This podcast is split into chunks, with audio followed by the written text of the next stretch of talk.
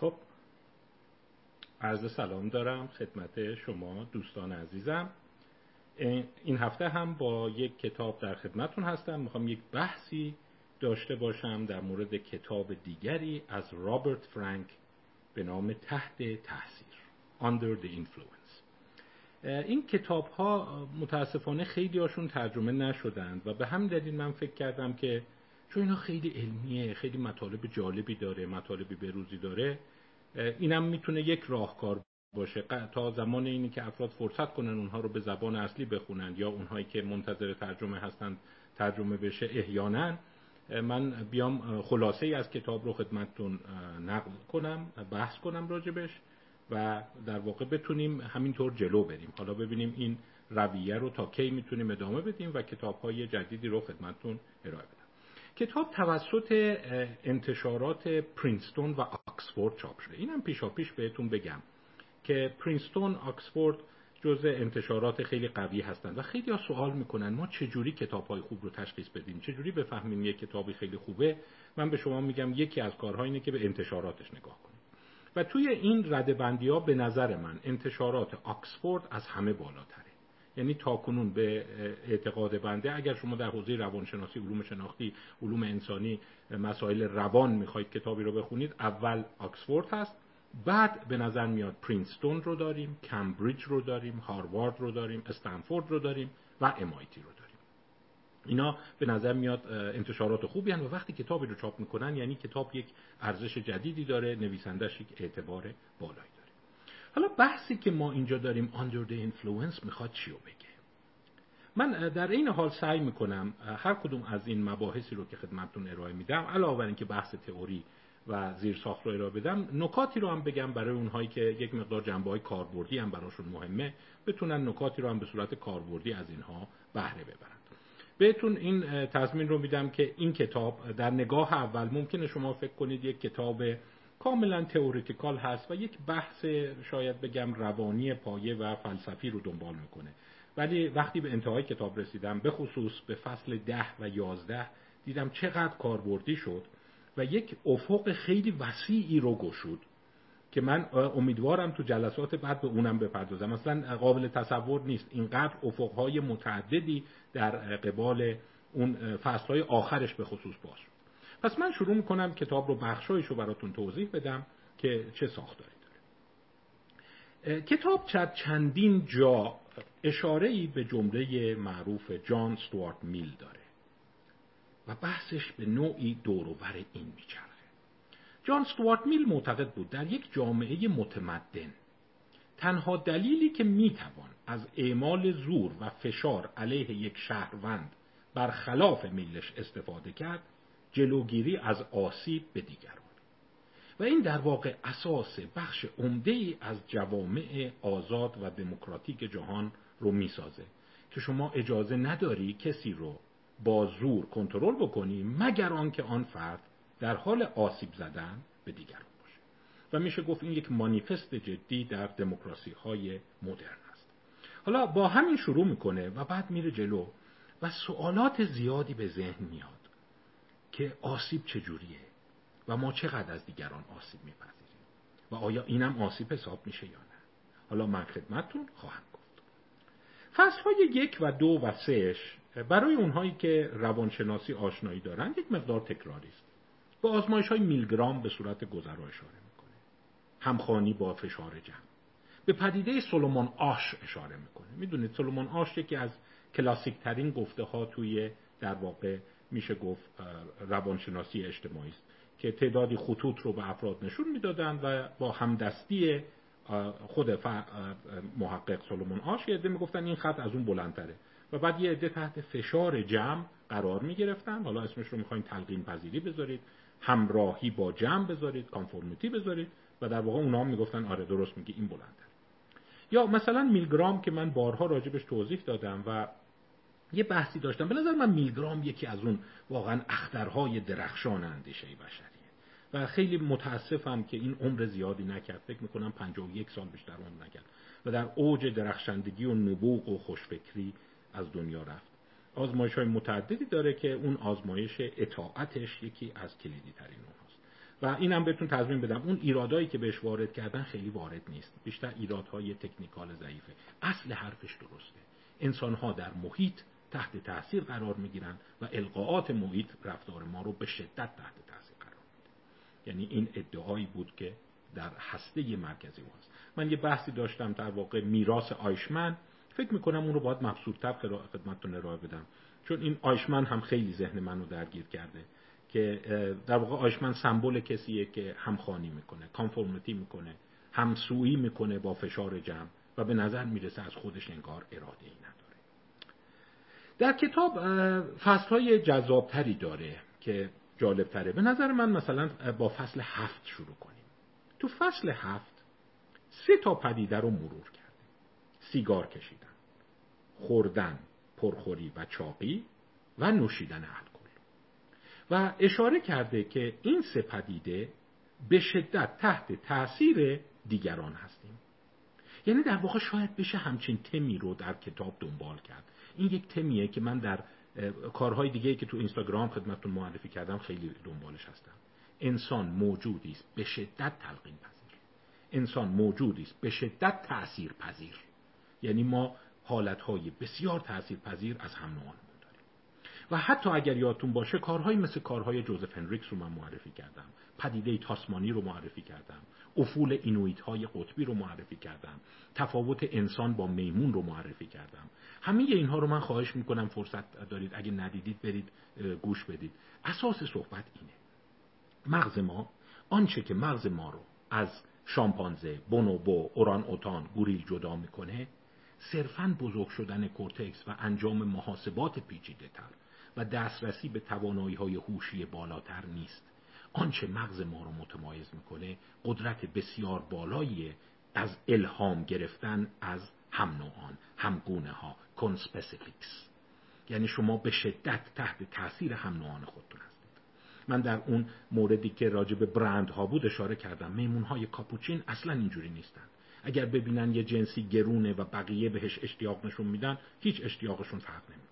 ولی به نظر میاد رگه هایی از این در اون پرایمت ها، نخستی های عالی شکل میگیره و بعد همینطور که میاد بالا به انسان به کمال خودش میرسه.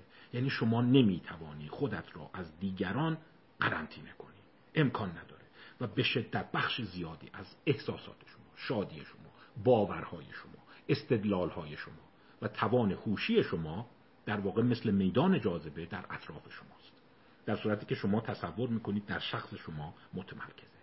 و خیلی ها میگن شاید این بزرگترین شاید چالش روانشناسی مدرن بود که از مقوله ذات، اسنس و کاراکتر فردی خودش رو منفک کنه.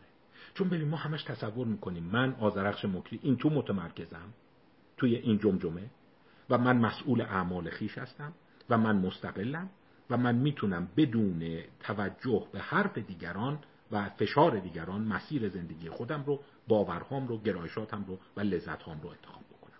میگن این یکی از بدترین شاید ذهنیت‌هاییه که روانشناسی، روانپزشکی و علوم شناختی رو کند کرده. نخیر، ما به شدت مثل اجزای یک شبکه به هم کانکت هستیم، فوق‌العاده به هم متصلیم و به طرز عجیبی از هم دیگه القا می‌پذیریم. این اصل اول. منتها اصل دومش اینه که ما حواسمون نیست القا می‌پذیریم. یعنی اگر حواسمون بود قضیه حل بود. من یه بحثی رو مطرح کرده بودم، تأثیر آگاهی از هنجار را دست کم می‌گیریم. normative social inference is underdetected. مقاله بود از جسیکا نولان. این رو توی اینستاگرام و تلگرام دارم. یه عکس کنتورای برق رو روش گذاشته بودم که وقتی گفته بودن، سعی کرده بودن به آدما گفته بودن برق رو کم مصرف بکنید، اون چه که بیش از همه باعث میشد در مصرف برق صرفه‌جویی کنند، نه توضیح دادن در مورد اثرات زیست محیطی صرفه‌جویی بود، نه توضیح دادن در مورد قیمت و صرفه‌جویی اقتصادی بود، بلکه توضیح دادن که دیگران هم این کارو میکنن. یعنی وقتی شما حس میکنی هنجارش اینه، نرمش اینه، طبیعیش اینه، شما هم شروع میکنید طبق اون رفتار کردن. منتها نکته خیلی مهم اینه که شما این سهم رو دست کم میگیرید. تصور میکنید من با استدلال خودم به اینجا رسیدم، من با عقل خودم به اینجا رسیدم، من با قضاوت خودم به اینجا رسیدم. این گونه نیست. به شدت انسان‌ها الهام پذیر، تأثیر پذیر از دیگران هستند. و جالبه همین مقاله‌ای که خدمتتون عرض کردم normative social inference is underdetected، در واقع اون تأثیر آگاهی از هنجارها را دست کم میگیریم، به جسیکا نولان جزء یکی از منابعی هست که تو این کتابم بهش اشاره کرد. باز من یه لم دیگه خدمت دوستان جوانتر بگم که اینا میگن ما چجوری مطالعه بکنیم. ببینید شما یک کتاب رو نگاه میکنید، دنبال مقالاتش برید، اون مقالاتی رو که خیلی روش مانور داده برید اصلش رو استخراج کنید. الان خوشبختانه تو ایران روش‌های زیادی از این سیستم‌هایی هست که حالا نمیدونم چیه، چه جوری هک کردن، چیکار کردن، ولی دسترسی به تعداد زیادی از این مقالات میسر شده. برید اصل مقاله رو درارید و اصلش رو بخونید. و بعد جالبه ببینید تو کدوم کتاب‌ها بهش اشاره کردند. مثلا شما نگاه می‌کنید می‌بینید آها تو این کتابم اشاره کرده، تو این کتابم اشاره کرده، تو این کتابم اشاره کرده. یعنی شما به نوعی جریان شناسی اون تفکر رو هم توی نویسنده‌ها متوجه میشید و ذهنتون خیلی انسجام. خب این در مورد این سه پدیده به چه چیزهایی اشاره کرده. خب یکی از کارهایی که براتون خلاصه بگم، البته خودش هم خیلی خلاصه به این اشاره کرده، ما کارهای خیلی زیادی داریم، از اینی که سیگار کشیدن ما، مشروب خوردن افراد، اضافه وزنشون، پرخوریشون، تجملگراییشون، مصرف هر کالایی به شدت تحت تاثیر دید. منتها نیاز هست که با یک سری، شما میگیم ما اینو میدونیم، آره دیگه بالاخره با دوستاش میچرخه تحت تاثیر هم، ولی باید با روش علمی اینها رو نشون داد و در این حال این روش بهش نقدهایی وارد. به مقاله اشاره داره نوشته میر علی و دبرا دوایر. این مقاله رو اگه من بخوام دقیق‌تر خدمتتون آدرس رو بدم، من البته اینا رو سعی میکنم تو قسمت کپشن هم بذارم. میر علی and Deborah Dwyer estimating peer effects in adolescent smoking behavior, a longitudinal analysis, Journal of Adolescent Health، مال سال دو هزار و نه است. تو این مقاله چی در آورده؟ اومده تعداد زیادی نوجوان رو بررسی کرده، قابل توجهی که اونایی که نوجوان دارن. دیده یکی از قوی ترین پیش بینی کننده های اینی که این نوجوان سیگار میکشه، اینیه که دوستاش میکشن یا نه، یا همکلاسیاش میکشن. حالا اینو شما میدونستید، آره، ولی عددهای قشنگی رو در آورده. مثلا به ازای هر ده درصد افزایش همکلاسی های سیگاری، امکان اینی که فرد سیگاری بشه سه درصد میره بالا. در ازای هر ده درصد افزایش دوستان سیگاری، فکر کن طرف ده تا دوست داره، سه تاشون سیگار میکشن، به ازای هر ده درصد پنج درصد میره بالا، یعنی میشه پونزده. پس این نشون داده بود که شما یه قسمت زیادی از اینی که سیگار میکشین مال اینی که دوستات میکشن یا نه. بحث دیگری رو داره راجع به خوردن. این خیلی جالبه. اینجا یه هشدارم بهتون بدم. اینجا شما با یک چالش اخلاقی هم مواجه میشید. یعنی ما چیکار کنیم اگه اطرافیانمون سیگاری ان، پرخورن، اضافه وزن دارن، بعضی عادت‌های ناشایست دارن، ما چیکار کنیم باشون قطع رابطه کنیم؟ چون شما میگی این دست خودمون نیست، اتفاق میفته. اینو باید روش فکر کنیم. هنوز اشاره نمی کنم. دوستاتون رو به این دلیل از دست بدید. دوست ارزشمند خیلی مهمه. به صرف اینکه سیگار میکشه این ممکنه سرایت به من بکنه، ولی اساس صحبت اینه که رفتار کانتیجسه، رفتار مصری است. راجع به چاقی خیلی ادبیات قوی تره. اشاره به کارهایی رو داره که جیمز فاولر و نیکولاس کریستاکیس انجام دادند. نام کریستاکیس رو احتمالاً شنید. تو بعضی از حلقه های روشنفکری در ایران خیلی بهش اشاره میشه و کتاب مشهوری داره به نام Connected، متصل، مال دو هزار و نه هست. من فکر میکردم کتاب ترجمه شده ولی هرچی گشتم ترجمه پیدا نکردم، ولی کتاب خیلی معروفه و دوستان بچرخن اگر ترجمه از اون هست به بنده اطلاع بدن. نوشته جیمز فاولر و نیکولاس کریستاکیس. Connected: The Surprising Power of Our Social Networks، قدرت شگفت‌انگیز شبکه اجتماعی ما. متصل، Connected. کریستاکیس پزشک است و تو مسائل پزشکی اجتماعی کار کرده. او متوجه چی شده بود؟ خیلی ساده بهتون بگم. او در یک مطالعه سی و دو ساله که در نیو انگلند جورنال آف مدیسین چاپ شد. نیو انگلند جورنال آف مدیسین یک جورنال بسیار معتبر است. دو هزار و هفت چاپش کرد. اگه اسم دقیقش رو هم بخواید میتونم خدمتتون بگم. اسم دقیقش هست The Spread of Obesity in a Large Social Network in thirty-two years، گسترش چاقی در یک شبکه بزرگ اجتماعی، یک بررسی سی و دو ساله. خلاصش اینه، از یه عده آدما پرسیده بود دوستاتو نام ببر. این اساس اون شبکه اجتماعی. دیده بود اگر شما یکی از دوستات به ازای هر دوستی که چاقه، پنجاه و هفت درصد میزان چاقی شما میره بالا توی این سی و دو سال. اگه اون دوستی که نام بردی اونم بگه اونم دوست من، منم دوست شما، یعنی دوستی متقابل باشه، شما بگی اون دوست منه ولی اون ممکنه شما رو جز دوستای اصلیش نگذاشته باشه، احساس بدیه، میدونم، شما اونو دوست اصلیت بدونی ولی اون شما رو دوست اصلیت ندونه، اون یکی دیگر دوست اصلیت بدونه، احساس خوبی نیست. ولی اگر این اتفاق افتاده باشه، یعنی هر دو همدیگر رو به عنوان دوست اصلی تگ کرده باشن، به قول امروزی‌ها، امکان چاق شدن شما صد و هفتاد و یک درصد میره بالا. خیلیه. نمیدونم، یعنی ساده حرفش اینه که قسمت زیادی از چاقیتو میتونی گردن اون چاقایی بندازی که اطراف هستن. و فقط اون نیست، حالا کتاب کریستاکیس میگه فقط دوستان شما نیستن، دوستان دوستان شما و دوستان دوستان دوستان شما، یعنی سه پله تا سه درجه. یعنی شما دوست لاغر داری ولی اون با یه سری چاق معاشرت میکنه، باز با افزایش وزنش شما اونجا میشه.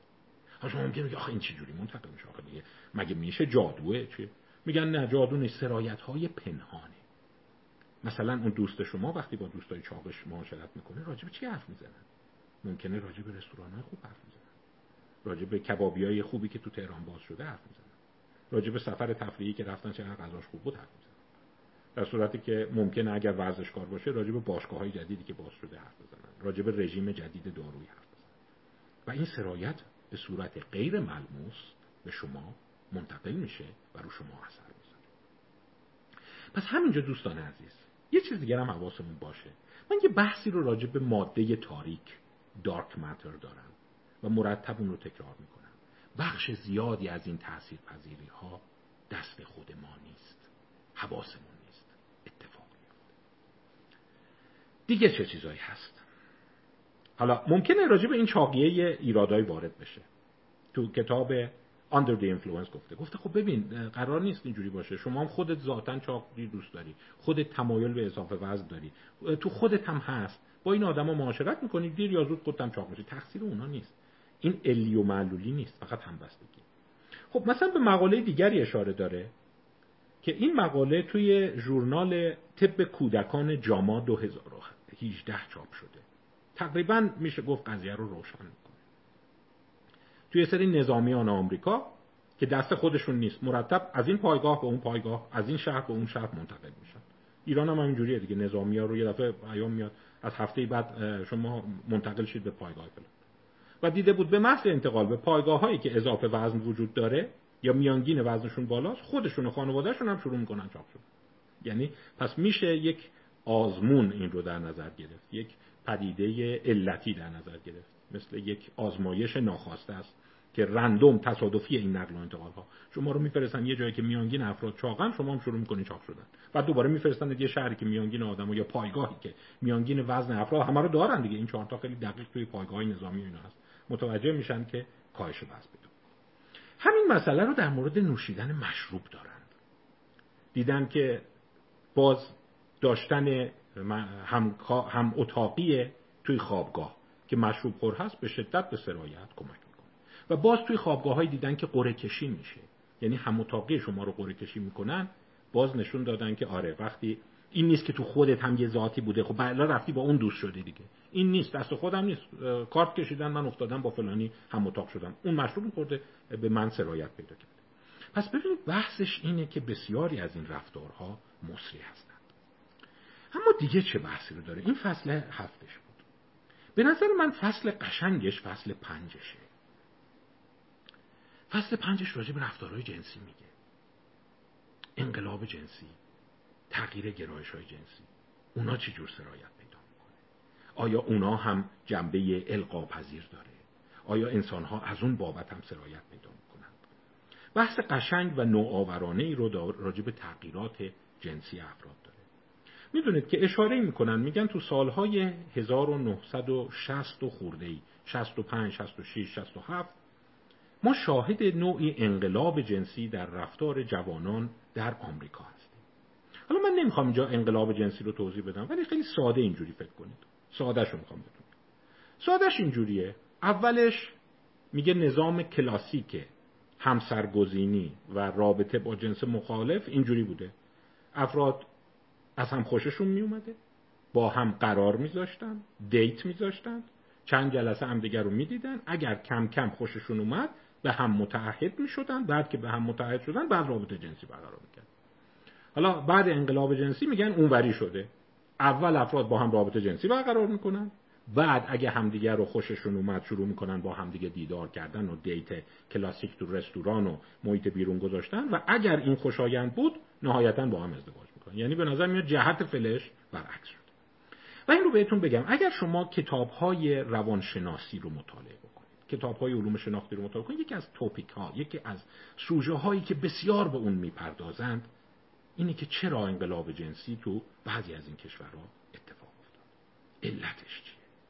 و من فکر می‌کنم برای تمرین ذهنی برای شما مهمه و در عین حال برای بسیاری از شماها میتونه جنبه‌های کاربردی داشته باشه تو زندگی شخصیتون.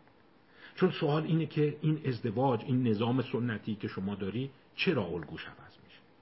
و من به شما یک هشدار میدم، بسیاری از اون چیزایی که شما تحت عنوان علت طلاق و جدایی و نمیدونم تغییر رفتار جنسی جوونا میبینید، بیشترش حرفای غیر علمی و من در آوردی و زرده، این هیچ ساینسی پشتش نیست. یه عده پیچیده نشستن دارن اینا رو تحلیل میکنن که چرا این اتفاق میفته، چی میشه که مثلا افراد بیشتر تمایل پیدا میکنن روابط جنسی کوتاه مدت برقرار کنن، بعد اگه خوششون اومد عمیقش کنن، در صورتی که قبلا کاملا اونوری بود. تا زمانی که افراد خیلی به هم متعهد نمیشدن، توی یک چارچوب قانونی قرار نمیگرفتن، رابطه جنسی نمیومد. و این یکی از اون چالش‌های فکری روشن فکراست و من فکر کنم از اون چالش‌هایی که شما چه بخواید چه نخواید باید واردش بشید. یعنی باید این بحث رو دنبال بکنید که چگونه رفتارهای جنسی انسان‌ها تغییر پیدا می‌کنه. چرا رمانس یه جا پررنگه، اون عشق و عاشقی طولانی مدت پررنگه، یه جای دیگه خیلی روابط گذراست. اصطلاحاً بهش میگن hook up culture. مثلا الان دیدن در خیلی از مواقع افراد اینه که میگه اصلا ما نگرانیم به کسی علاقمند بشیم. توی این دانشگاه‌های غرب ما نگرانیم مبادا عاشق بشیم، ما فقط دوست داریم رابطمون گذرا باشه. و حتی اشاره قشنگ کرده، میگه اونجوری که قرن نوزدهم خانم‌ها و پسرهای جوان نگران حامله شدن بودن، یعنی خانم نامزدش حامله بشه، دوست دخترش حامله بشه، الان نگران عاشق شدنن. میگن نگرانم که به این دلبسته بشم، با از کار و زندگی و درس و ادامه تحصیلم میندازه منو، من میخوام که رشد کنم، برم تحصیلات عالیه، حوصله ندارم توی این رابطه قرار بگیرم. حالا به نظر میاد که رابرت فرانک هم ایده هایی رو مطرح کرده. حالا چرا دونستن این ایده ها مهمه؟ برای اینکه ذهن شما رو میکشونه طرف تفکر عمیق، از تفکر سطحی دور بشید.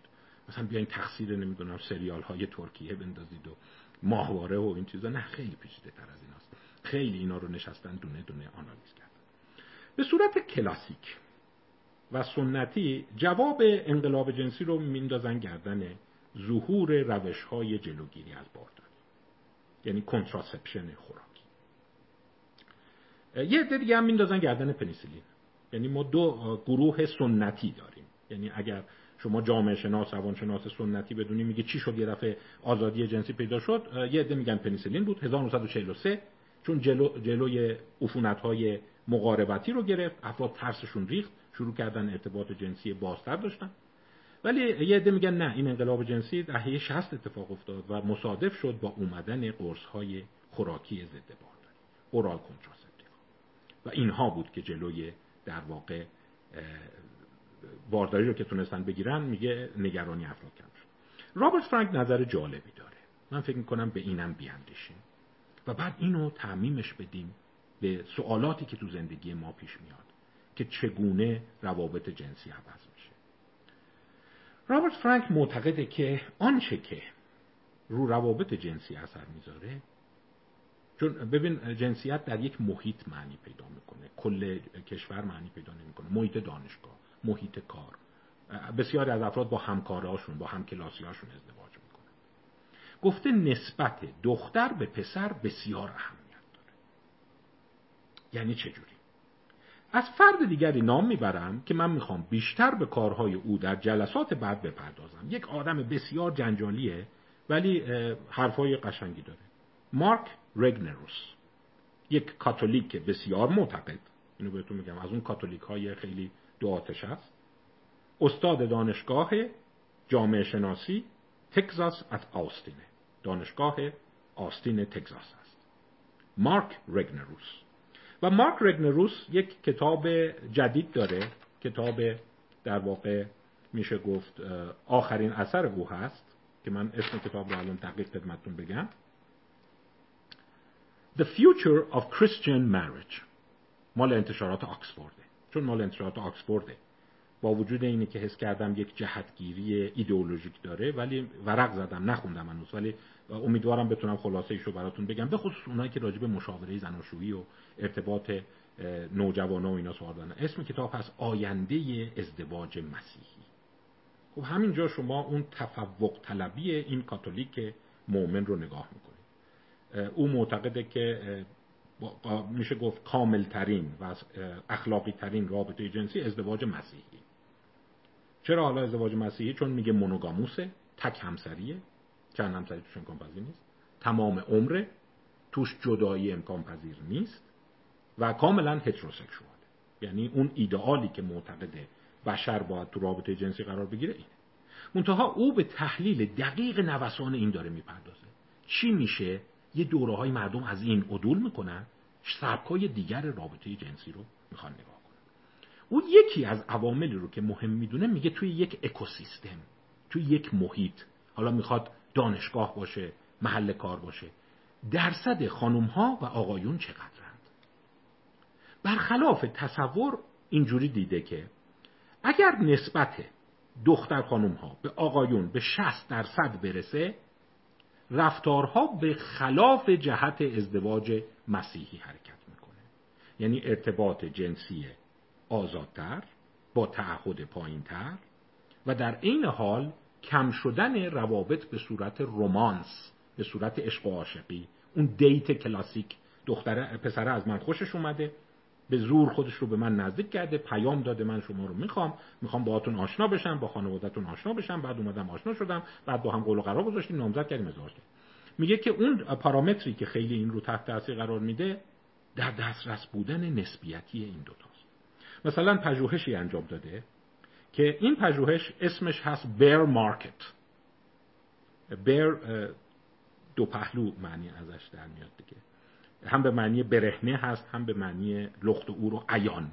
بیر مارکت کمپس سکس ریشیو رومانتیک ریلیشنشیپس اند سکشوال بیهیویر.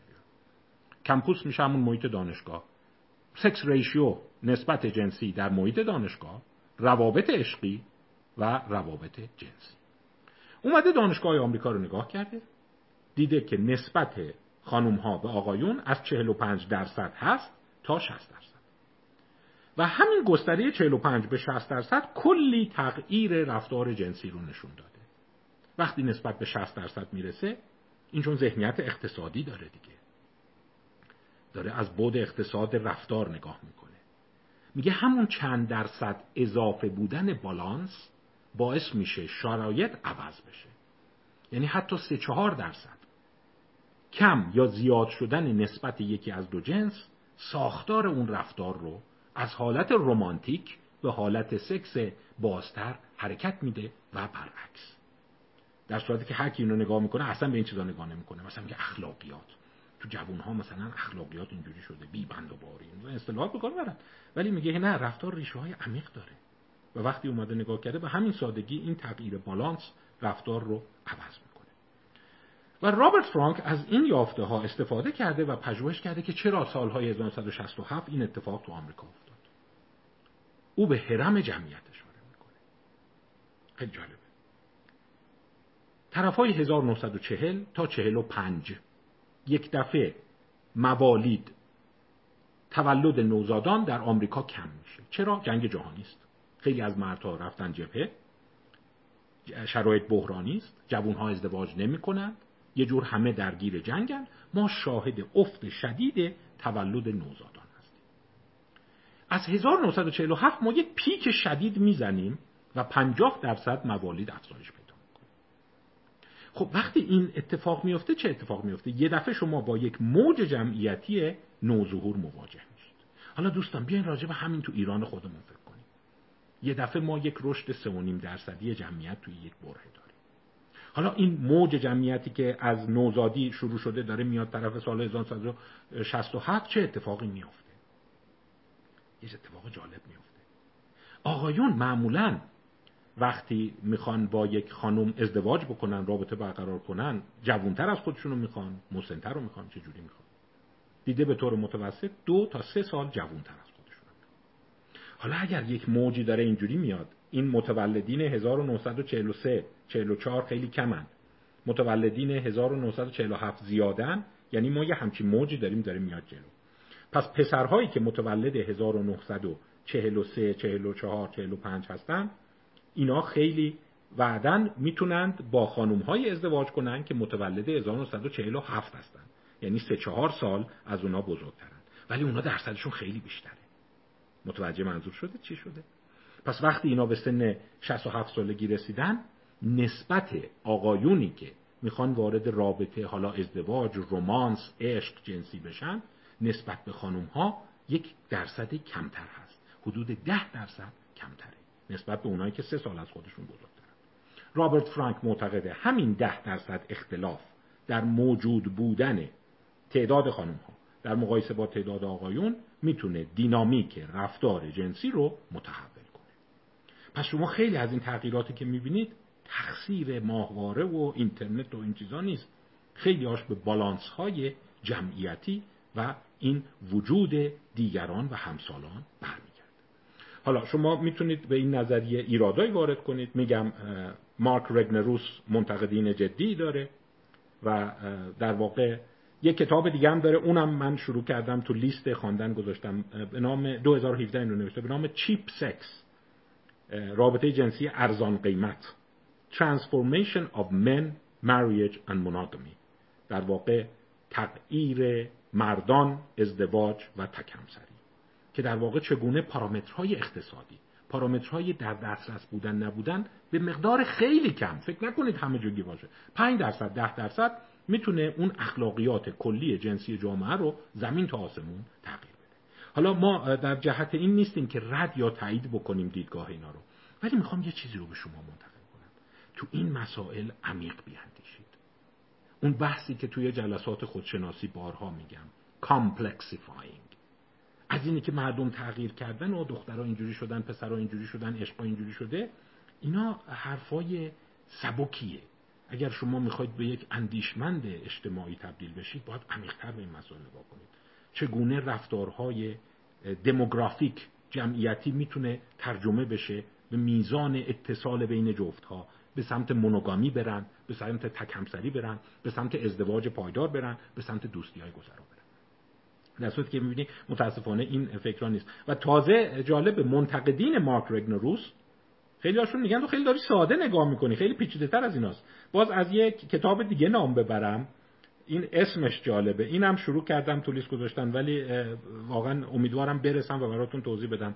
مارینا ادشید، استاد اقتصاد ونکوور در کانادا است و او کتابش هست Dollars and Sex، دلار و سکس، How Economics Influence Sex and Love، چگونه اقتصاد، سکس و عشق را تحت تاثیر قرار می‌دهد.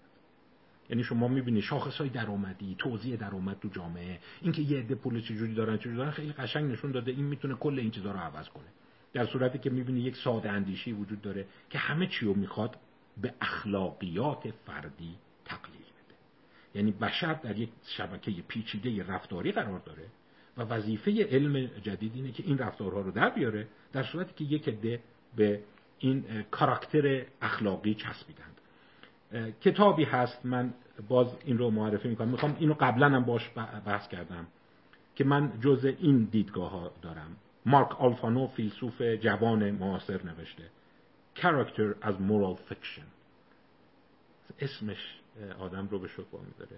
کاراکتر، شخصیت، منش به عنوان یک افسانه اخلاقی، یعنی اینکه اینقدر ما آدم‌ها رو آدم خوب، درستکار، بدکردار، نمیدونم ناپسند، بی‌مبالات، لاابالی طبقه بندی می‌کنیم، بخش زیادش از اون تصوریه که همه چی این توه و اون دینامیک وسیع بیرون، اون ماده تاریک، دارک ماتر رو نمی‌بینیم.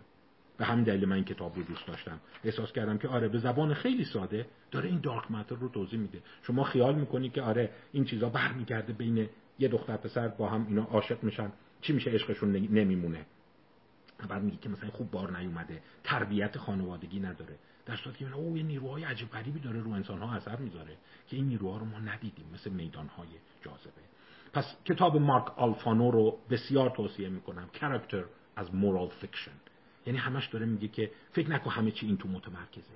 ما یک اتصالات خیلی عجیب غریبی داریم، از وزنمون گرفته، از دخانیاتمون گرفته، از عاشق شدنمون گرفته و خیلی از اینها با متغیرهای عجیب غریب بیرونی در تماسن. یعنی فکر میکنم اگر شما با این نظریه سکس ریشیو آشنایی نداشتید، سکس ریشیو نسبت جنسی هست، در علوم رفتاری خیلی چیزها رو توضیح میده.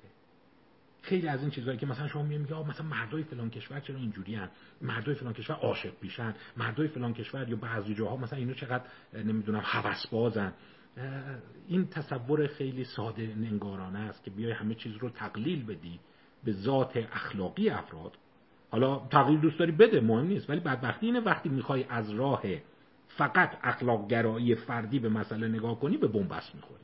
یعنی هر کاری میکنی درست نمیشه و بعد خشم پیدا. من اینو خوب نشناختم، چرا اینجوری شدم؟ به هر کی میری اینجوریه. نه به هر کی میری اینجوری نیست، نسبت سکس ریشیو اینه دیگه.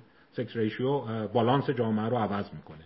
اون کتاب Dollars and Sex توزیع نابرابری درآمدی، بالانس جنسی جامعه رو عوض میکنه و رفتار رو از نوع خاصی به نوع خاص دیگه هدایت میکنه.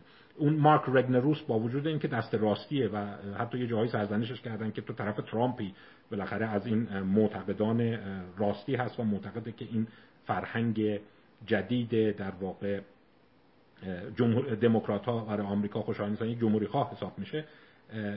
با این حال حرفای قشنگی داره، اشاره میکنه که آینده ازدواج مسیحی در حال تغییره و اونم به دلیل این عوامل عجیب غریبی که اصلا شما ممکنه اونا رو حسابش هم نکرده باشید. ولی بریم جلوتر ببینیم دیگه چه فایده‌ای داره. کم کم این فایده‌هاشو ببینید که داره در میاد، سبک نگرش رابرت فرانک، که شما این عناصر پنهان بیرونی رو حواست باشه، همه چی رو نیا. و بعد ببین اینی که میای مثلا میگی که ببریم با روانشناس مشورت کنیم که این شخصیتش به من میخوره یا نه. مارک آلفانو داره میگه اصلا شخصیت یک فیکشنه، مورال فیکشنه. شما بسیار تحت تاثیر اون شبکه دینامیک قرار میگیری. یعنی کلی از طرف هم تست شخصیت بگیر، همین سوال بکن ریشیو جنسی محیطش چجوره، دوستاش چه شکلی هستند، توزیع درآمد در اون سیستمی که داره زندگی میکنه چجوریه.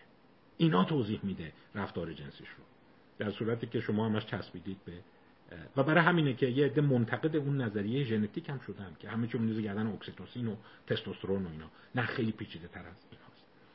باز در کتاب در فصل هشتش اشاره دیگه‌ای داره که نه تنها این چیزایی که گفتم یک دینامیک پیچیده داره، خرج کردن هم یک دینامیک پیچیده داره. من در هفته قبل صحبت کردم، تلاش شما برای به دست آوردن کالاهای موقعیتی، اون اصطلاحی که در واقع هیرش به کار برده بود، فرد هیرش، که در واقع کالاهای موقعیتی کالاهایی که رتبهش مهمه نه خودش. و او اشاره میکنه که خیلی از کالاها داره به صورت رتبه در میاد نه خودش. چند تا مثال میزنه، مثلا مسئله اس یو وی ها، این ماشین های شاسی بلند تو ایران معروف شده. تقریبا میگه در سالهای هزار و نهصد و هشتاد کسی شاسی بلند دوست نداشت، معتقد هم دردسره، هم بنزین زیاد مصرف میکنه، هم رانندگی باهاش سخته، همین که اصلا ترمز کردن باهاش سخته، امکان چپه شدنش بالاست. یعنی که ماشین جالبی نیست. اگرم می‌خواستی استفاده کنی، این اس یو وی اسمش بود Sport Utility Vehicle، برای اینایی بود که می‌خواستن باهاش کوه برن بالا، تپه برن، برن تو دشت، تو شهر نمی‌بردن که. بعد میگه هزار و نهصد و هشتاد و هفت رنج روور رنج روور میاد ماشین خودش رو ارائه میده، بعد پاتفایندر میاد، بعد شورلت سابربن میاد. منتها اتفاقی که تو اس یو وی میفته اینه که میگه سایز ماشین هم تبدیل به یک کالای موقعیتی میشه. یعنی موقعیتی هست که شما دیگران ماشیناشون بزرگتر میشه، شما هم توی چرخه میفتی که ماشین پرمصرف‌تر، سنگین‌تر بخرید. منتها دوستان عزیز، حواستون باشه، یک هشدار قشنگ میده. هشدارش چیه؟ ممکنه شما بگید ها همون چشم و همچشمی خودمونه دیگه. آره دیگه، اصطلاح چشم و همچشمی در واقع اصطلاح شاید میشه گفت سخیفی باشه و اصطلاح معادل انگلیسیش هم keeping up with the Jones هست. keeping, keeping up with the Jones. جونز همسایه های خیالی هستن که میگه جونز رفته ماشین اینجوری خریده، پس ما هم برای اینکه از اون عقب نمونیم باید بریم ماشین اونجوری بخریم. میگه فراموش نکنید سرایت رفتار به خصوص تو کالاهای موقعیتی به چشم و همچشمی ساده تقلیلش ندید. این از اون دینامیکای پیچیده‌ایه که من به شما الان چند تاشو مثال زدم، نسبت جنسی، مسئله سرایت پنهان، ماده تاریک. فقط این نیست که آقا خودتو کنترل کن دیگه، مگه در همبین نباش هر چی می‌بینی چشم هم چشم می‌کنی بره بخری. میگه نه اینجوری نیست. اولا بعضیش دست خودت نیست. مثلا وقتی ماشین‌ها بزرگ میشن شما در ماشین‌های کوچیک احساس اضطراب می‌کنی. و درستم هست، برای اینکه ماشین شاسی بلند بزنه بهت امکانی که نفله بشی زیاده. پس شما مجبوری ماشین تو بزرگ کنی. اصلا چشم هم چشم نیست، برای حفظ جان خودت. یا اینی که نرم به سمت او میره، اون ماشین ها ارزون تر میشن، قیمت کالا میاد پایین، اون فسیلیتی ها، اون امکاناتی که از برای اونا افزایش پیدا میکنه برای این یکی ها که تو اقلیت قرار میگیرن کم میشه و در اینجا بقیه هم ناچار میرن میبرن. پس یک پیامی در لابلای کتاب داره و اونم اینه، میگه اصلا سرایت رفتار رو چشم و همچشمی فکر نکنه، خیلی پیچیده تر از اون هست.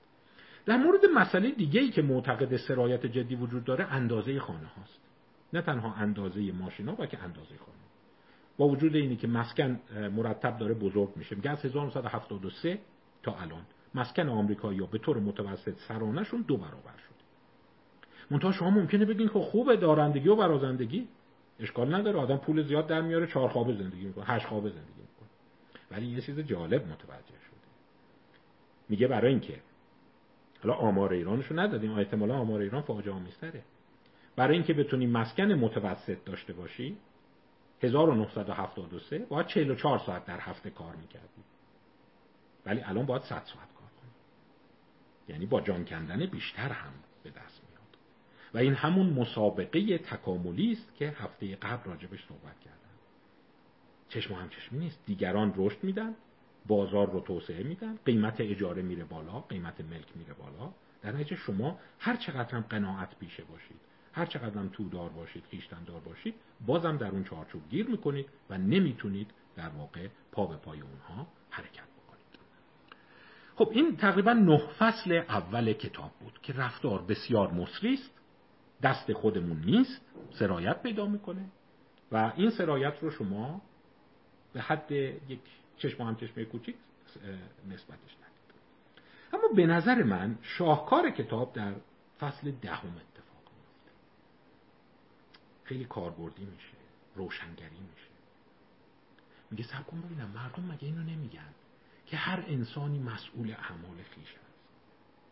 شما خودت راه درسته تو برو، تو چی کار به بقیه داری؟ بقیه سیگار میکشن، مگه تو عقل نداری؟ مگه تو اراده نداری؟ مگه خیشتن نداری؟ یا مثلا خب دیگران خونه‌های بزرگ دارن، شما تو همون خونه کوچیک دارن، تو ماشین کوچیک بخر. الان زمین داره گرم میشه، دلیل عمده‌اش بزرگ شدن خانه‌ها، چون هم ساختش انرژی میبره، هم گرم نگه داشتن، خنک نگه داشتنش انرژی میبره و هم اتومبیل هاست. شما شما خودتو کنترل کن. این جمله‌ای که شما زیاد میشنوید. الان متاسفانه من با این دیدی ذره انتقاد دارم، نگرانم. یه جریانی تو روشنفکری پیدا شده، میگه تو خودتو درست کن. کار به بقیه نداشته باش. هر کسی خودشو درست کنه، هر کسی صرفه جویی بکنه، هر کسی سعی بکنه، قناعت بکنه، هر کسی اسراف نکنه، جامعه درست میشه. او از منتقدین جدیه اینه، میگه نمیشه. سرایت رفتار خیلی قهارتر از اونیه که فکر میکنید. فصل دهمش اینو میگه. Should regulation, should regulators ignore behavioral contagions?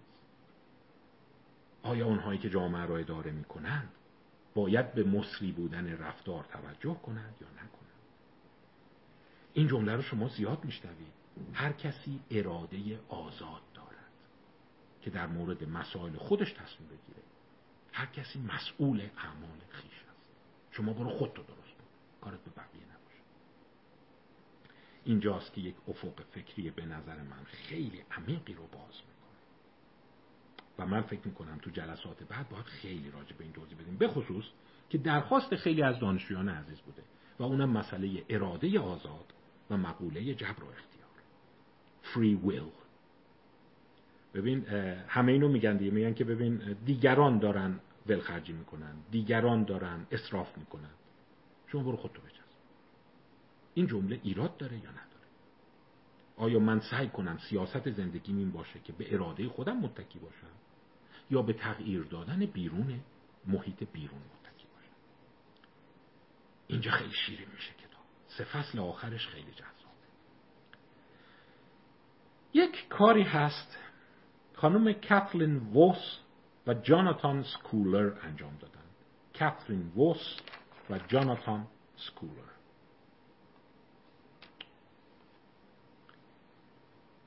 اسم مقاله اینه: The Value of Believing in Free Will. ارزش اعتقاد داشتن به اراده آزاد. Encouraging a belief in determinism increases cheating. Psychological Sciences دو هزار و هشت. یکی از مقالات بسیار مورد استناد. اینجا اون کار بخش عملی که گفتم داره شروع میشه. اگه میخواین یه برداشت عملی داشته باشید اینجا رو گوش بدید. آیا من فکر کنم من در سرنوشت خودم حاکمم؟ من چیزی دارم به نام اراده آزاد. این حرفایی که تو چهل و پنج دقیقه گذشته من زدم خدمتتون، رابرت فرانک زده، قشنگه، ولی همینجوری برای همینجوری تئوری خوبه. من خودم درست زندگی میکنم، کاری به کار بقیه ندارم. آیا این سیاست به شادکامی و سلامت روان شما منجر خواهد شد؟ یا اینه که شما همواره در این فکر باشید که من تا میتونم باید محیط بیرون رو اصلاح کنم، تغییر بدم، و الا برمیگرده و بکلشش، شلیک به عقبش به خود من میاد. شما چی کار داری همه هم کلاسی رو سیگار میکشن؟ تو نکش. نمیشه. کلی پژوهش نشون دادن نمیشه. کدومش درسته؟ کاترین ووس و جاناتان سکولر در این آزمون این کارو کردن. به یه عده اومدن قسمت‌هایی از کتاب کریک، اون واتسون کریک معروف، کاشف دی ان ای و برنده نوبل، کتابی داره The Astonishing Hypothesis که در اون ادعا میکنه ببین مردم زور بی خود نزنید، چیزی به نام اراده آزاد نداره، همه چی دترمینیستیکه، توسط نورون‌ها و ژن تعیین میشه. بخشی از این رو به یه عده دادن، بخشی دیگری از جای دیگه‌ای کتاب رو که راجع به نوروساینس بود بگه گفتن می‌خوایم مثلا این مطلب رو بخونید، برای ما اون چیزی که یاد گرفتید خلاصه‌شو بنویسید. این دارن چیکارش می‌کنن؟ دارن ذهنشو به اون قضیه زمینه سازی می‌کنن. زمینه چی می‌کنن؟ در قسمت دوم پژوهش چیکار کردن؟ رفتن اصلا اون کارهایی که من خیلی توی اینستاگرام توضیح دادم، از این تاس انداختن و نمی‌دونم یه کاری خودت انجام بده بعد جوابشو بیا بگو. دیدن اونایی که معتقد شدن یا تو ذهنشون فعال شده هی ببین چیز زیادی به نام اراده آزاد نداریم، ما برده ژن‌ها و محیطمون هستیم، اونا بیشتر تقلب کردن. یعنی باور به اراده آزاد باعث شده بود که کمتر تقلب کنیم و اخلاقیات رو بیشتر رعایت کنیم و مسئولیت پذیرتر باشیم. من اینجا میبینم یه تعدادی لایک داره میاد. نمیدونم این آدما ممکنه دیساپوینت بشن، چون رابرت فرانک عکس این رو میگه و تعداد زیادی فیلسوف برجسته معرفی میکنه که من کتاب‌هاشون رو به تدریج براتون معرفی خواهم کرد. امیدوارم هفته یه دونش رو بتونم معرفی کنم. مثلا یکی از کتاب‌های خیلی قشنگ مال دو هزار و بیست هست، درک پربروم و گرگ کاروسو. اینا بسیار آدم‌های عمیق اندیش هستند. Free Will Skepticism in Law and Society Challenging Retributive Justice. اینا معتقدن نه خیر دوستان عزیز، اعتقاد افراطی شما به اراده آزاد، به اینی که انسان مسئول اعمال خیش است، هر کسی وظیفه داره خودش رو کنترل کنه، اتفاقا مطالعات تجربی نشون میده خیلی جاها شلیک رو به عقب داره و جامعه رو خرابتر میکنه. حالا رابرت فرانک یک اشاره مختصر به اون کرده، ولی تو این کتابی که خدمتتون نام بردم و باز کتاب خیلی جنجالیه دیگه، بروس والر The Stubborn System of Moral Responsibility، سیستم سرسخت و لجوج مسئولیت اخلاقی. این سه تا، گرگ کاروسو، درک پربوم و بروس والر، فیلسوفان معاصر هستند و اینا کاراشون به خیلی چیزهای تجربی متکیه. میگه وقتی شما میای حس اخلاقی و مسئولیت پذیری، اراده آزاد رو تو انسان‌ها تقویت می‌کنی. ببین هر کاری بخوای می‌تونی. نه نداره. انسان‌ها حاکم سرنوشت خودشونند. اصطلاحاً چیزی هست بهش میگن هورایشیو آلجر منتال استیت. هورایشیو آلجر هورایشیو آلجر این کتاب‌های خیلی شاد داستانی رو صد سال پیش تو آمریکا مینوشت و با قیمت کم چاپ میکرد. کودک فقیری که با اراده خود پولدار شد. نمیدونم فرد فلجی که با اراده خود قهرمان ورزشی شد. این دامن زدن به مفهوم اراده آهنین، تلاش، خیشتن آزاد، میگه نقد داره بهش. دیده اولا باعث سرخوردگی خیلی میشه. دو، سیستم ها هرچی بیشتر به این دامن میزنن جرم بیشتر میشه. در مقابل سیستم هایی که اصطلاحاً بهشون میگن فری ویل سکپتیسیزم، شکاکان اراده آزاد. من الان برای شما شکاک اراده آزاد رو نشون دادم دیگه، که ببین اونجوری که فکر میکنی حاکم رفتار خودت نیستی. رفتار خودت از محیطت میاد، از مناسبات بیرونی میاد، از نسبت زن به مرد میاد. فکر نکن همه چی درون خودته. دیدن اونایی که اینجوری فکر میکنن جوامع انسانی تری میسازند، چون شروع میکنن محیط رو ساختن. به این نتیجه میرسن که ببین برای اینکه جرم کم بشه باید بریم پارامتراش رو پیدا کنیم. پارامتراش چیه؟ توزیع زنگوله‌ای درآمد. پارامتراش چیه؟ نسبت افرادی که مهاجرت میکنن. پارامتراشون چیه؟ وینر تیک آل منتالیتی، همه برنده همه رو میبرن. و بعد اومده دیده تو جوامعی که جرم پایین‌تره، تعداد زندانی‌ها پایین‌تره، به طرز عجیبی مردم کمتر به مفهوم اراده آزاد اعتقاد دارن، اینکه با هر کاری میتونی بکنی. برعکس جوامعی که همش افراط‌گونه روی مقوله خیشتن، اراده، آزادی، مسئولیت فردی تاکید میکنن، بیشتر هی بحران پیدا میشه. میگم این بحثا جدیه. الان فقط به شما یک اشاره کردم. تو فرصت‌های دیگه کتاب‌های این آدم‌ها رو دنبال خواهیم کرد. و در واقع بحثایی داره که ببین همونجور که ما گفتیم شانس در هفته قبل بحث کردیم یک سهم مهمی در موفقیت داره، در بدبختی افراد هم نقش داره. ما مورال لاک هم داریم، یه جای بدی گیر میکنی بعد مجبور میشه کارهای غیر اخلاقی ازت سر بزن. پس در واقع بیایم اینجوری نگاه کنیم. این جریانی که رابرت فرانک قسمت اقتصادیشه، ولی فیلسوفاش اینایی که من نام بردم خدمتتون، صحبتشون بر سر اینه. اینقدر نگون وظیفه اخلاقی، مسئولیت اخلاقی، سعی کنید مناسبات اجتماعی رو اصلاح. و بعد مثلا تو اون اسکاندیناویا دیده وقتی مناسبات اقتصادی، جنسی، رفتاری، محیطی رو اصلاح کردن، تعداد زندانی در اون کشورها هفتاد درصد هزار نفر هست، در صورتی که در آمریکا و انگلیس هفتصد درصد هزار نفر هست. این در اسکاندیناوی تعداد زندانی نسبت به جمعیت یک دهم آمریکاست، نه قدر مطلقش، درصدش. و خیلی از اونا معتقدن که نه، اینجوری که شما میگی انسان نمیتونه همه کار که میخواد بکنه. انسان بالاخره بنده محیط و شرایط و فرهنگ و اون بزرگ کردنش هم هست. به هم دلیل من میخوام که یک باب free will skepticism رو هم در شما باز کنم. این شاید ضد جریانی باشه به اون جریانی که معتقد خواستن توانستن است و شما کافیه اراده کنی و تلاش فردیته و دلت بخواد، خیلی عمیق دلت بخواد موفق میشی. و اتفاقا دیدن نخیر، اونهایی که شک میکنن تو این قضیه امکان موفقیتشون خیلی بیشتره، چون شروع میکنن مناسبات محیطی رو تغییر دادن. این رو من بعد سالها تجربه تو درمان معتادان دیدم. معتادانی که میگن من اراده کردم نزنن تقریبا شکست میخورن، ولی معتادایی که اینجوری باور دارن ببین آخه دست خودم نیست که، دیگران میکشن من وسوسه میشم، میرم خونه فشار کار هست وسوسه میشم، میرم پول اضافه تو جیبم هست وسوسه میشم. بعد اون به این نتیجه میرسه پول اضافه تو جیبش نباشه، فشار زندگیش رو کم بکنه، ارتباطاتش رو عوض بکنه، ساعات رفت و آمدش رو تغییر بده، بعد اون موفق میشه. پس یه عده اومدن گفتن تو سلامت روان، به خصوص برای دوستانی که رشتهشون روانشناسی بالینی هست، دوستانی که روانپزشک هستن، تو مشاوره کار میکنن، ببین این داستان به قول خارجی‌ها تریکیه، به قول خودمون اومد نیامد داره. اینقدر راحت نباید به طرف مسئولیت پذیری رو دامن بزن. یه جاهایی کمک میکنه، یه جاهایی بدبختش میکنه، یه جاهایی باید واقف باشه که ما محدودیت هایی داریم، ما همه چیز در اراده آزادمون نیست. دیدی سیگار کشیدنمون اینا خیلی محیط اطرافمونه. پس یه بخش مسئولیت اخلاقی ما نه خویشتن‌داری بلکه تغییر محیط میشه.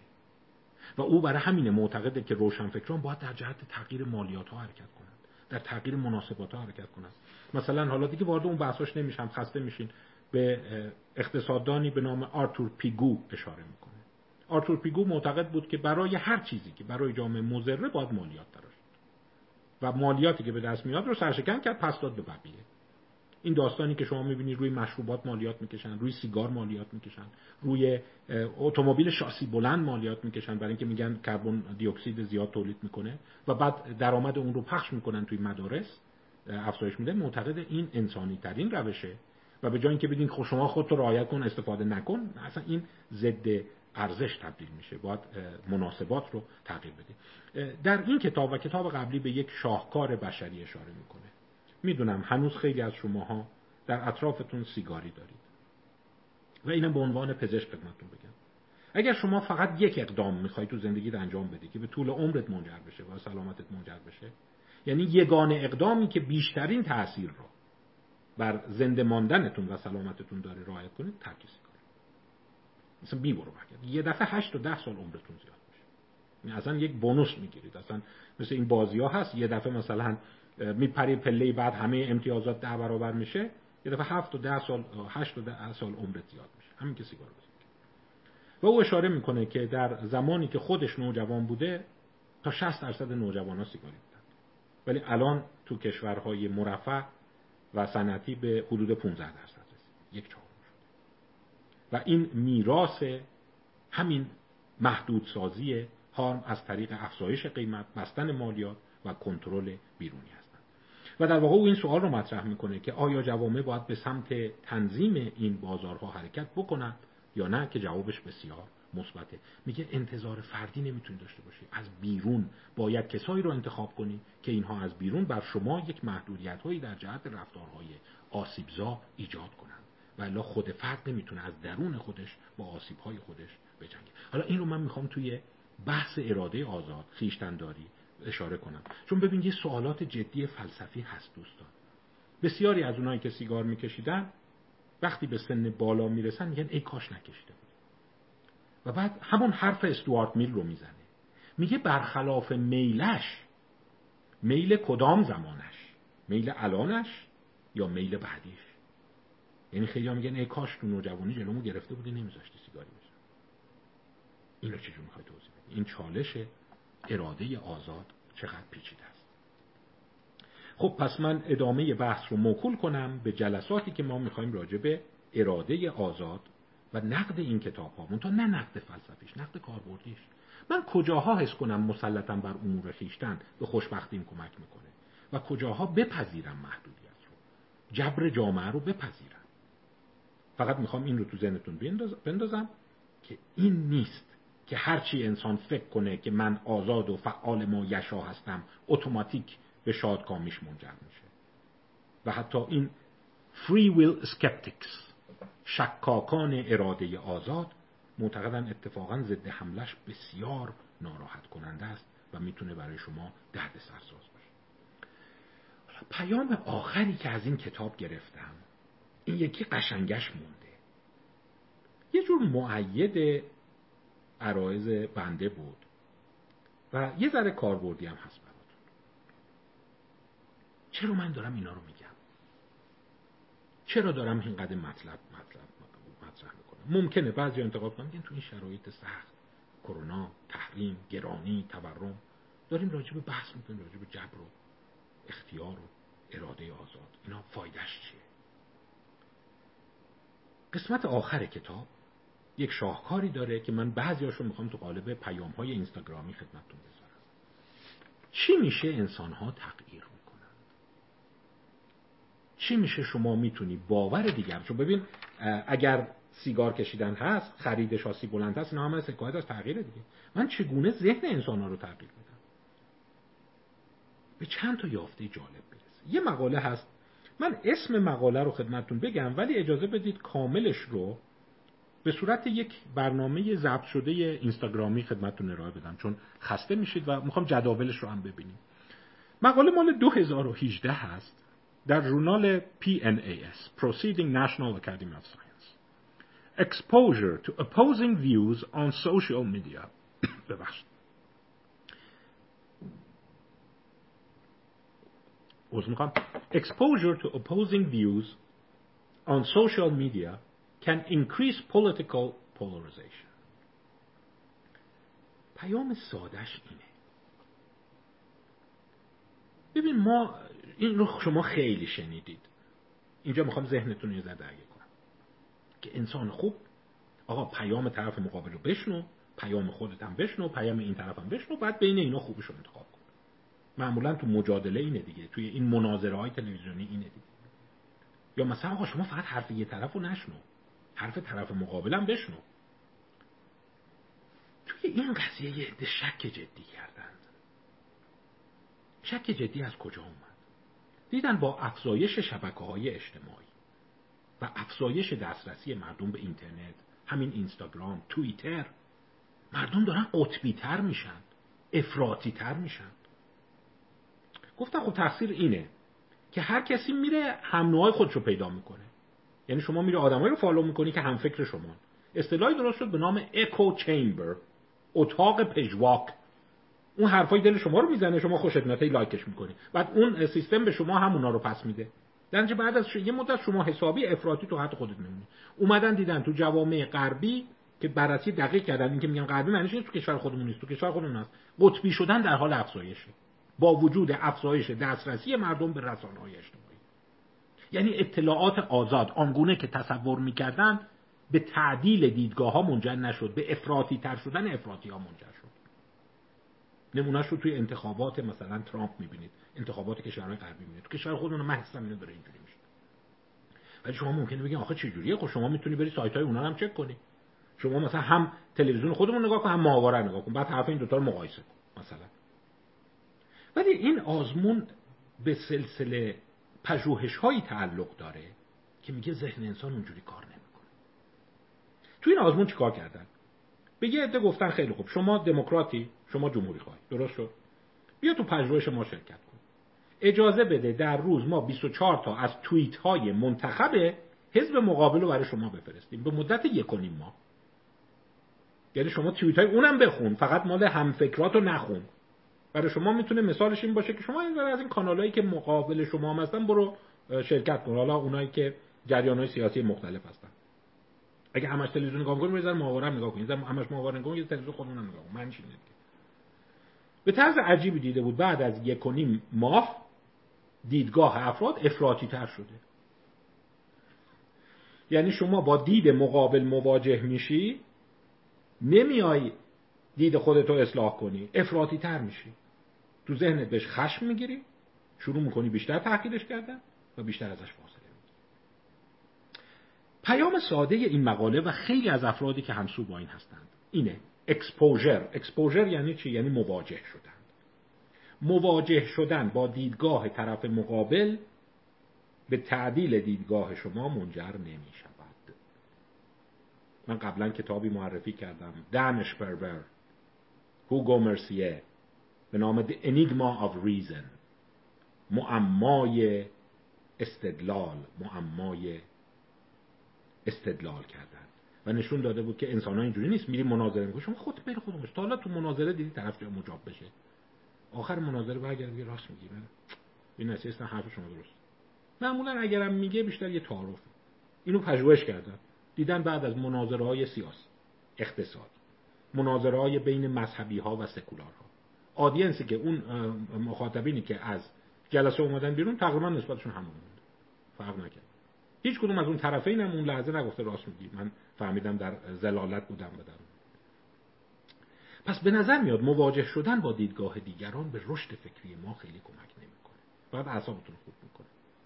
پس اینی که آقا حرف طرف مقابلم بشنو، حالا دارم یه ذره افراطی و غلیظ خدمتتون میگم، ولی همچین معجزه‌ای برات نمیکنه. اومده پژوهش کرده دیگه، بیا توییتای برو اونا رو هم فالو کن، فالو کرده و حتی خواست مطمئن بشه که توییتا رو میخونه.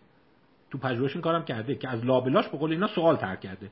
مثل این بازآموزی‌ها میرن چند تا سوال میگه اگه گفتی در توییت فلان چی گفته بود، دیدو نه ربطی نداره، طرف همه رو دیده. حتی لابلاش مثلا بعضی توییت‌ها گمراه کننده بود، مثلا عکس حیوان فرستاد، اگه گفتی ما این توییت چی بود، میگه نه یه عکس خرس بود، توییت سیاسی نبود. که به خیال شاید چه رو باز میکنه میخونه، فقط این نیست که اسکرول کنه و رد شه. باز دیده بود اصلا نکرد. خب پس تغییر چگونه اتفاق میفته؟ رشد فکری چگونه اتفاق میفته؟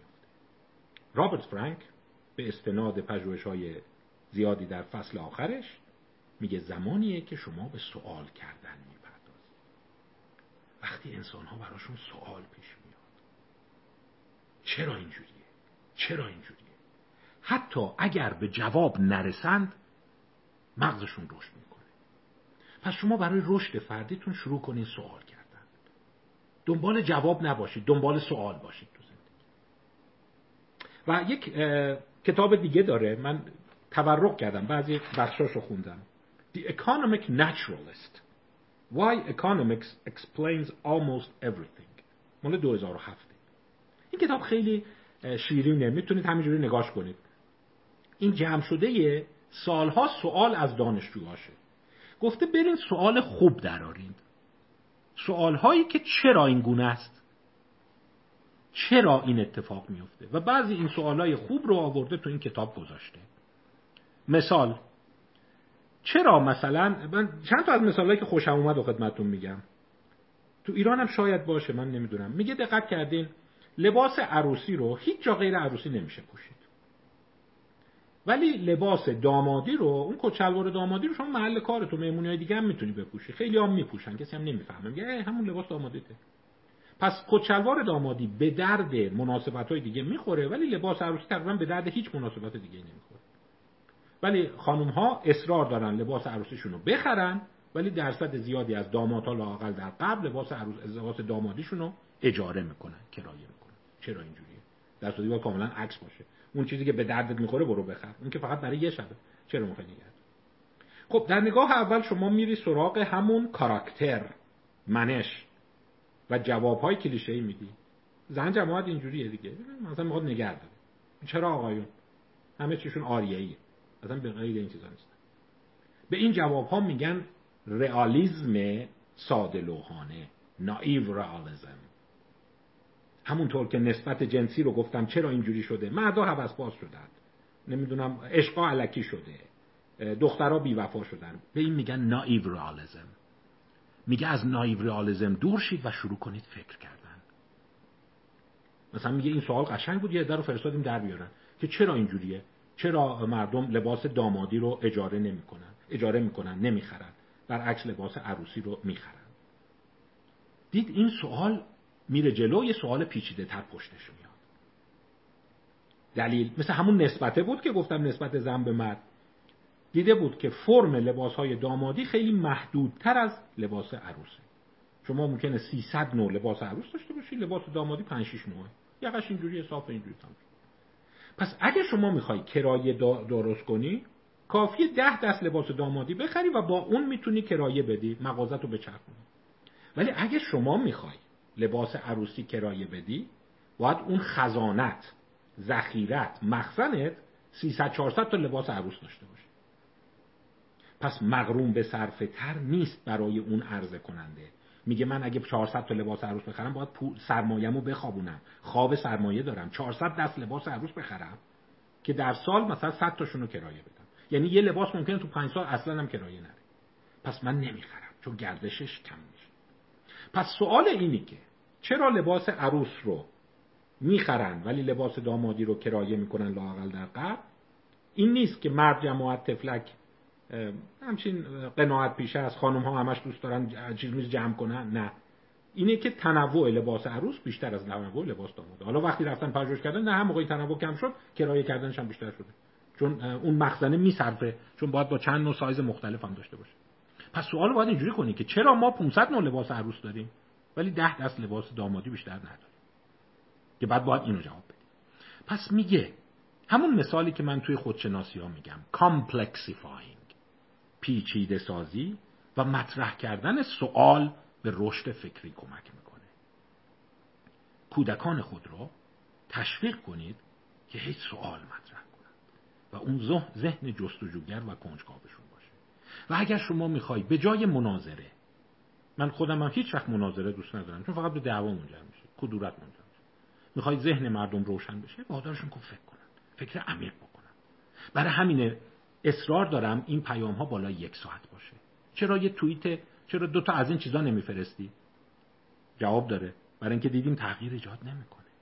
میخونی خیلی هم قشنگه، هر جمله قشنگه، به اینم فوروارد میکنی، به اونم فوروارد میکنی، ولی دیدن، پژوهش کردن تغییر ایجاد نمیشه. تغییر زمان ایجاد میشه که ذهن درگیر میشه. یعنی وقتی میای بیرون میگه گیج شدم. ولی ما نفهمیدیم چی میگه. اب نداره. گیج میشی. ولی اون مثل عضله است. از باشگاه میای بیرون عضلات درد داره. اون اون به رشد عضله منجر میشه. وقتی میای بیرون یه ذره گیج شدم. ولی من نفهمیدم آخرش چی شد. این شد اون شد. میگفت نسبت جنسیه، از اون طرف میگفت اقتصاده، از اون طرف میگفت سرایته. آخرش هم به جنبندی نرسید. آره. دیدن وقتی بحثی رو باز میذاری و با سوالات عمیق همراهه، اون به تغییر و رشد آدما منجر میشه. پس این کار رو بکنید. یه لم دیگه هم نام برده، من اون رو میخوام در بحث خودشناسی این ماه صحبت کنم. اینی که چیزایی رو که میشنوی میخونی برای خودت توضیح بدی. self explanation. self explanation میشه اینو ورزش فکری دیگه. برای خودت حالا برو توضیح بده. داستان سکس ریشیو، نسبت جنسی و تأثیر آن روی اون تک همسری و روابط عشقی رمانتیک جنسی رو برای خودت تکرار کن. اون به عمق تفکر منجر میشه. نمیدونم، مثل که مغز وقتی با خودش مشغوله شروع میکنه رشد کردن. ولی این رو میدونیم پیام‌های کوتاه تغییر ایجاد نمیکنند. اون لحظه میاد و میره و نه تنها تغییر ایجاد نمیکنند، به افراطی تر شدن افراد منجر میشه. برای همین من نگرانم. شما گفتگوها سطحی میشه. یه نفر میاد میبینه مثلا یکی داره فلان وزیر رو مسخره میکنه، یکی داره فلان سیاست رو مسخره میکنه، یکی داره از فلان سیاست دفاع میکنه. هم اینا به هم دیگه میبرسن. ولی غافل از اینکه اولا افراد اکو چیمبر درست میکنن، اتاق پژواک درست میکنن، اونا رو فالو نمیکنن. دوما وقتی هم خوندن جالب، ذهنشون رو بسیج میکنن که برای ضد اون پادزهر بسازند. دن اشپربر و قبلتر هم من در کتاب‌های دیگه خدمتتون گفتم اون هفت و نیم درس در مورد مغز گفتم مغز ما بیشتر شبیه سیستم ایمنیه. هدفش پیدا کردن حقیقت نیست. هدفش دفاع از کیان شماست. مثل سیستم ایمنیتون. پس وقتی یه فکر خارجی بهت وارد میشه، این نیست که ای چه فکر قشنگی، بیا اینو بپذیرم، بیا منم شروع کنم مثل اون فکر کنم. نه خیر، مثل اینه که یک آنتیژن خارجی وارد بشه، تمام بسیج میشه آنتی بادی پاتنش رو بسازه. و پاتنش اینه که یه استدلال علیهش میسازه. تقریبا شما هیچ کدوم از این مناظره‌های تند معتقدین به تکامل در مقابل غیر تکامل به تغییر طرف مقابل منجر نمیشه. یعنی بیشتر سیستم ایمنیش رو تحریک میکنه، مثل اون آنتیجنی که میزنی که هی برگرده جوابهای تندتر بده و چیزتر کنه. پس چگونه رشد میکنه؟ با تو ابهام موندن، سوال مطرح کردن، پیچیده سازی قضیه به جای سطحی سازی قضیه. و اینکه هی با خودت مرور کنی و سعی کنی جوابهای خودت رو تو ذهن خودت حرکت بدی. پس یه دلیلی هم که میبینید من اینجوری صحبت میکنم، وقتتون رو زیاد میگیرم، توضیح دراز مدت میدم، معتقدم که بر اساس این پژوهش‌ها اینجوریه. درس هم اینگونه است. یعنی شما میخواید درس عمیق یاد بگیرید، باید سعی کنید سوال درش مطرح کنید. سوالای دیگه هم مطرح کرده بود، حالا یه سری بگم دیگه خسته شدید. مثلا اشاره جالبش این بود که اینو البته خب خارج مستاق داره نه کشور ما، که توی این بارها و مشروب فروشی‌ها چرا آب اینقدر گرونه؟ ولی این بادوم زمینی و بادوم شوری که رو میزه اینقدر ارزونه، حتی اشانتیون رو میز گذاشتن همه بخورن. که خب این جوابش فکر کنم میدونه دیگه، برای اینکه اون شوریا رو میخورن تشنهشون میشه، تشنهشون میشه نوشیدنی سفارش میدن. بعد اگه قرار باشه آب رایگان باشه، اون کنار آب سرد کن باشه، خب میرن آب سرد میخورن دیگه. پس باید آب حتما گرون باشه که افراد تشویق بشن به سمت خرید مشروبات الکلی برن. یا مثلا چرا قوطی نوشابه گرده ولی شیر رو مکعب مستطیل درست میکنن تو خارج؟ چرا این گونه است؟ خب برای اینکه حمل و نقل شیر باید همواره سرد باشه، ولی نوشابه رو شما میتونی تو ماشین گرم منتقل کنی، بعداً بذاری تو یخچال. پس بعداً ولی شیر رو باید حتما همواره زنجیره سرد رو حفظ بکنی براش. اون شیرایی که در واقع مدت دار نیست. یا مثلا فرض کنید که اصولاً همه نوشیدنی‌ها بهتر مکعب مستطیل باشه چون مقرون به صرفه‌تره از نظر فضا بردن. ولی نوشابه چرا گرده؟ اینو دیگه نمیدونن. که چرا این نوشابه ها بیشتر گرد بوده، یا این گرد در دسترس گرفتنه.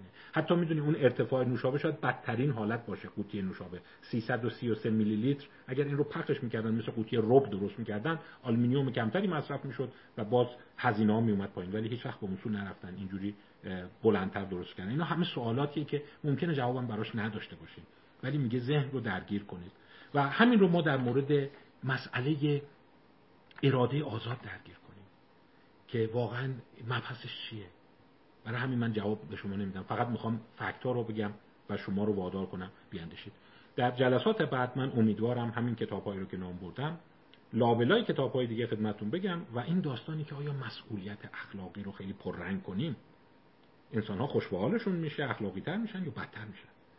چون در نظر بگیرید که وقتی مسئولیت رو پررنگ می‌کنی، اون موقع مجازات‌ها هم خشن‌تر میشه و شما فقط می‌گردی اون معلوله رو مجازات می‌کنید، در صورتی که وقتی شما بیای شکاک به مقوله اراده آزاد باشی، کل سیستم رو درگیر می‌کنی.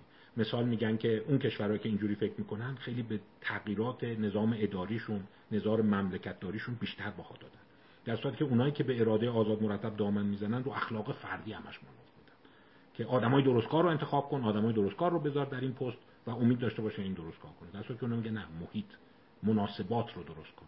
مثلا شما اگه میخوای رفتارهای جنسی درست بشه، تو تمام محیط‌ها این نسبت تنظیم بهینه‌اش بکن، این خیلی خوبه. یا مثلا تو جامعه حواست باشه یه دفعه با موج رشد جمعیت و کوچک شدن جمعیت کار نکن، چون این موج که حرکت میکنه یک ناتعادلی در جمعیت ایجاد میکنه و بعد باعث میشه که اون رفتار جنسیتی عوض بشه. یعنی الان خیلی از تغییرات جنسیتی رو اگر شما دوست داشته باشید میتونید با همین توضیح بدید. تقصیر خیلی از تغییرات نیست، تقصیر عوض شدن نسبت. قدیم این اتفاقا خیلی نمیافتاد، چون یه دفعه نمیتونستی شاهد رشد سه درصد جمعیت بشی بعد دوباره جمعیت رشدش بشه یه درصد، اینقدر نوسان نداشته، ولی الان داره. خب از توجه شما سپاسگزارم. یه مقدار طولانی شد، ولی عمدی من حس میکنم باید درگیر بشه و این ورزش ذهنی طلب میکنه. از توجه شما تشکر میکنم. تا جلسه